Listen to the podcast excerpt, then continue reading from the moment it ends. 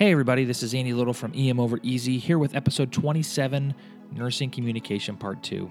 This is the second part of the sit-down we had with our good friend Cameron Hansen, where Drew and I were joined by Cameron and our good friend Jeff Comp. Hope you guys enjoy this episode like you have other ones, and again, don't forget to follow us on SoundCloud and on the iTunes Store.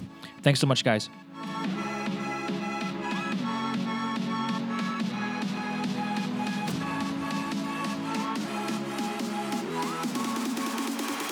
Cameron, what's next? Yeah. What's next? So the second one, and this has the potential of hitting two extremes as well, is continuing to keep the nurse in charge of whatever patient you're discussing in the loop of big changes, and obviously not like, hey, we've already intubated this patient, because that hopefully that nurse is already well aware of that one. Aware. They noticed the straw coming out of the mouth. They did. The ventilator beeping, all those things. The example that I like to use is, you may be in, you're in room 26, you have a new patient in there, you're starting an IV, you're kind of going over your assessment questions, and then you get a call on your vocera from the unit clerk. It's like, hey, is bed 25 ready for surgery? And you're like, I didn't know 25 was going to surgery.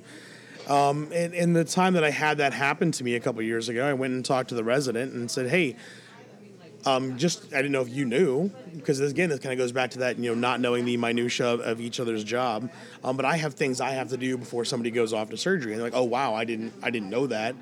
In the future, I will make sure I let you know. But that was kind of a big missed communication thing. Oh, by the way, the last I knew this patient, they just got back from CT 40 minutes ago. I hooked them back up to get their vitals cycling, and I was mentally done with that patient for a while to see my other patients. And while you were seeing the patient, surgery might have hopped in and seen the patient without you knowing, and they got out before you. Right. Them right now, and then here's the OR tech coming to grab them with the bed and. They're like, why aren't they ready? And that funny little foam head thing that they always bring to the ER with them. That's right. Like, you always know that a patient's going to surgery because you got a guy in a bonnet cap and a funny foam thing. And the pink thing? Yeah, purpley pink thing laying on the patient's bed. The kind of airplane pillow made out of foam. Right. Cameron, you nailed what I think is the crux of physician-nurse communication breakdown, is that when things break down in the communication cycle, it's because we tend to fail to recognize what the process is the other person is doing. Absolutely. So, as a physician, I have my workflow and what I want to get done, and I view that as the important thing to do. And as a nurse, you have your workflow, and you view that as the important thing to do. Right. And most of the time, they mesh very well, right. But sometimes they don't. And sometimes it's truly a butting of heads, and sometimes it's just a lack of communication, because I think by ordering the test and getting the results, and everybody knows what's going on with my patient, I forget sometimes to go, hey, this patient in bed 25 is actually really sick. This is the one we need to pay attention to. Because it's not always obvious to everybody that is the sick patient in the department, or that that's the one that we need to spend our time focusing on, or that there's a change in course with.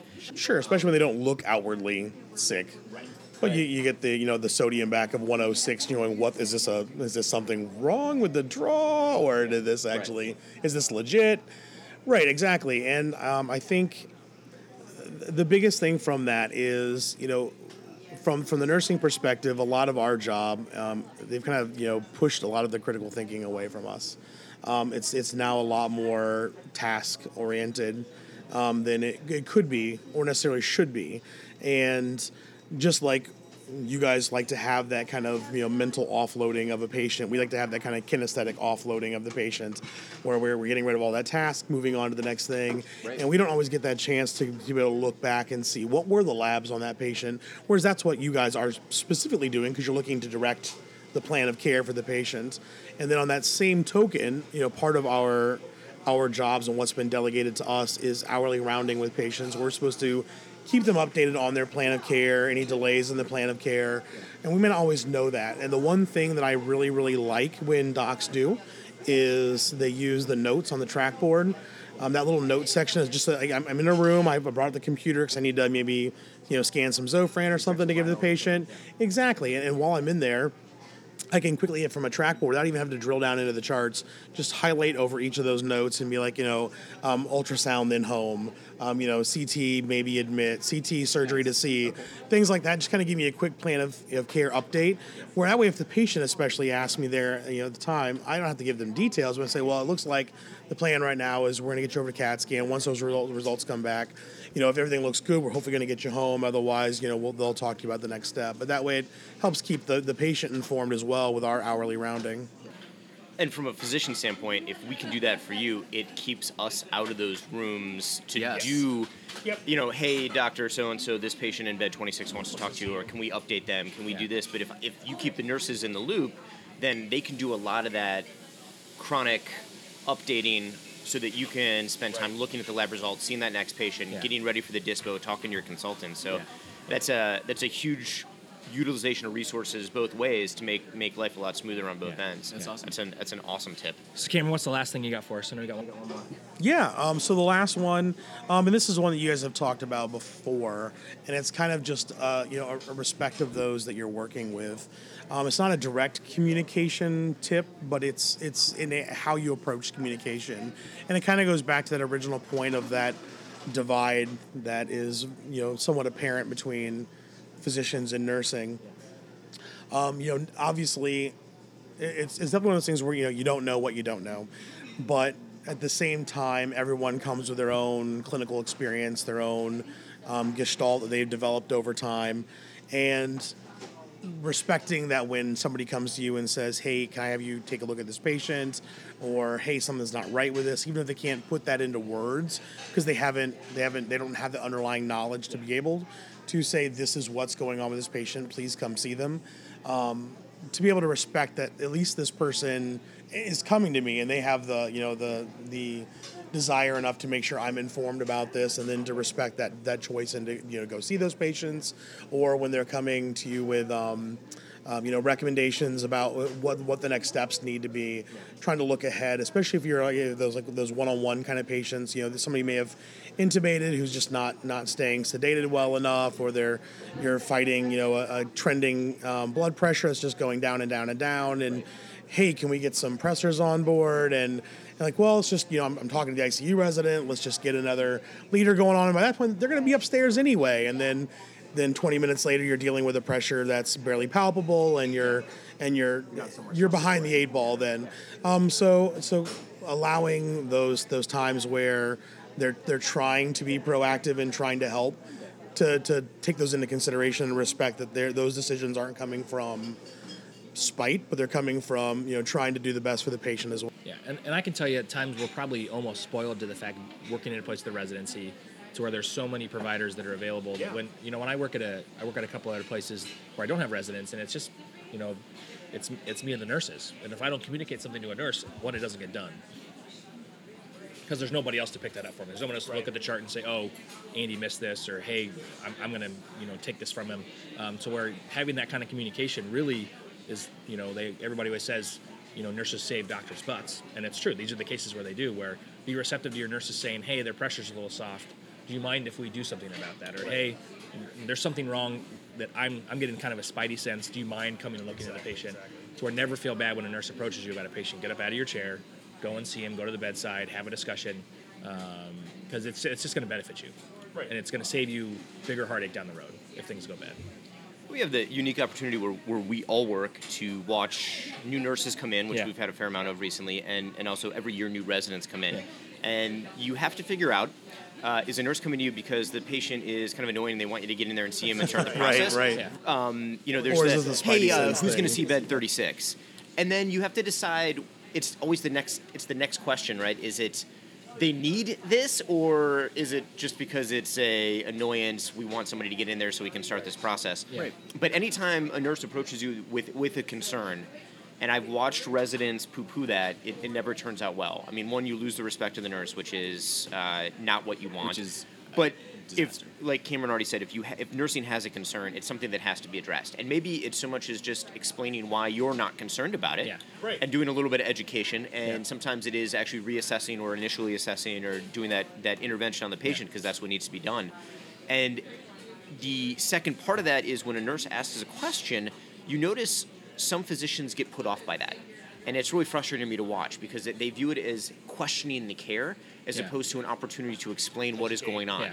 You know, I watch a lot of physicians get put off by and understand, why are we doing this? Or why did you get that test?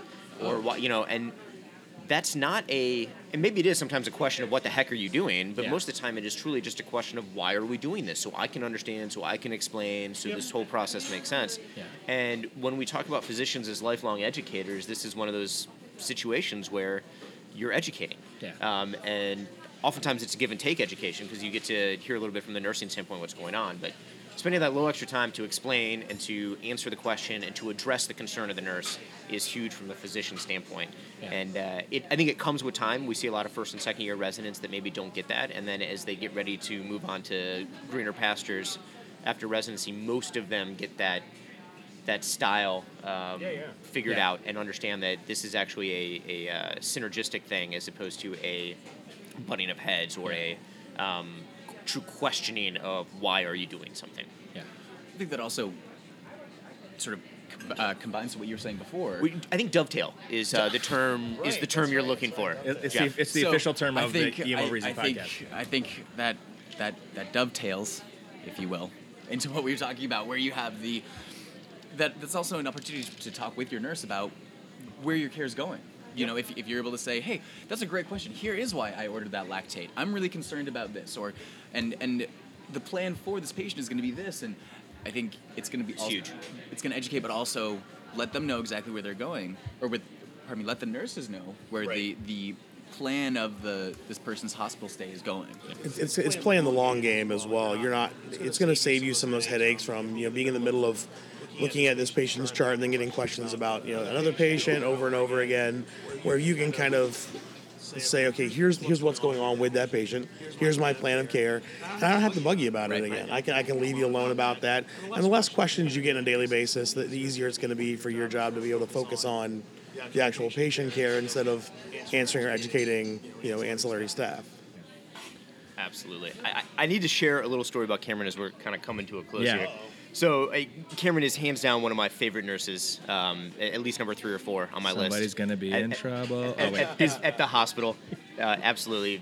Top 10 at least. Top 10, top 25, clearly, maybe 50, upper echelon. How many nurses are there? 100. Up to 100, right. So we were in our resuscitation bay, Trauma 1, and we'd had kind of a rough day. Cameron and I had spent a lot of time together. It was either end of my second year or beginning of my third year of residency. We just finished working a code, got the patient back. It was kind of a rough go at it. And it was just him and I, and I was put in a central line, and I looked at Cameron and go, I need a pick-me-up. We need a little rock and roll. Next thing I know, there is, I think it was AC/DC or something, rocking in the resus bay as I'm dropping a central line on a patient. And that was the turning point in my shift. It was the difference between me kind of having the head down, like this was just a gutter of a shift versus now I was all of a sudden feeling good and popped that central line in and rock and roll. I think shortly thereafter, though, the attending walked through and said, turn that off. What the hell are you guys doing? Well, so but we had 35 seconds of pure rock and roll bliss. Right. Yeah. And I would say that speaks to the fact that you do not, as physicians, we don't work on an island. Right. You're going to work in a department with, whether it's in a place of the residents or not, or whether it's a big hospital, a little hospital, you're going to work with other individuals that care about patients. And those are your nurses and your techs. Yeah. And that can either be a happy day when you go to work, or it can be miserable. And I would tell you, the days where I have a good time at work, it is when I'm jiving with my nurses and things are going well, and we're communicating, we're having a good time, because we're all there for the same reason, and that's to take care of people. Right. And I think at the end of the day, if we were to wrap it all up, to dovetail it, I don't know, dovetail's probably not the word. That doesn't work. So this is why Drew has to be in my life. He reminds me that grammar is important. But it wraps it all into, like, that's why this conversation is important. Is that we have to figure out a way to make it to where us nurses and physicians get together and make patient care better. So keep the conversation going. That's what it is, open dialogue. Cameron, thanks so much for coming. We really appreciate you taking time out of your busy schedule to come down and speak with us. Hopefully we can get you back on the podcast. We'll come up with another fun topic, or maybe we can get you in for some short stacks. So I think until next episode, guys, I think that's it. Talk to you next time. Bye. Thank you.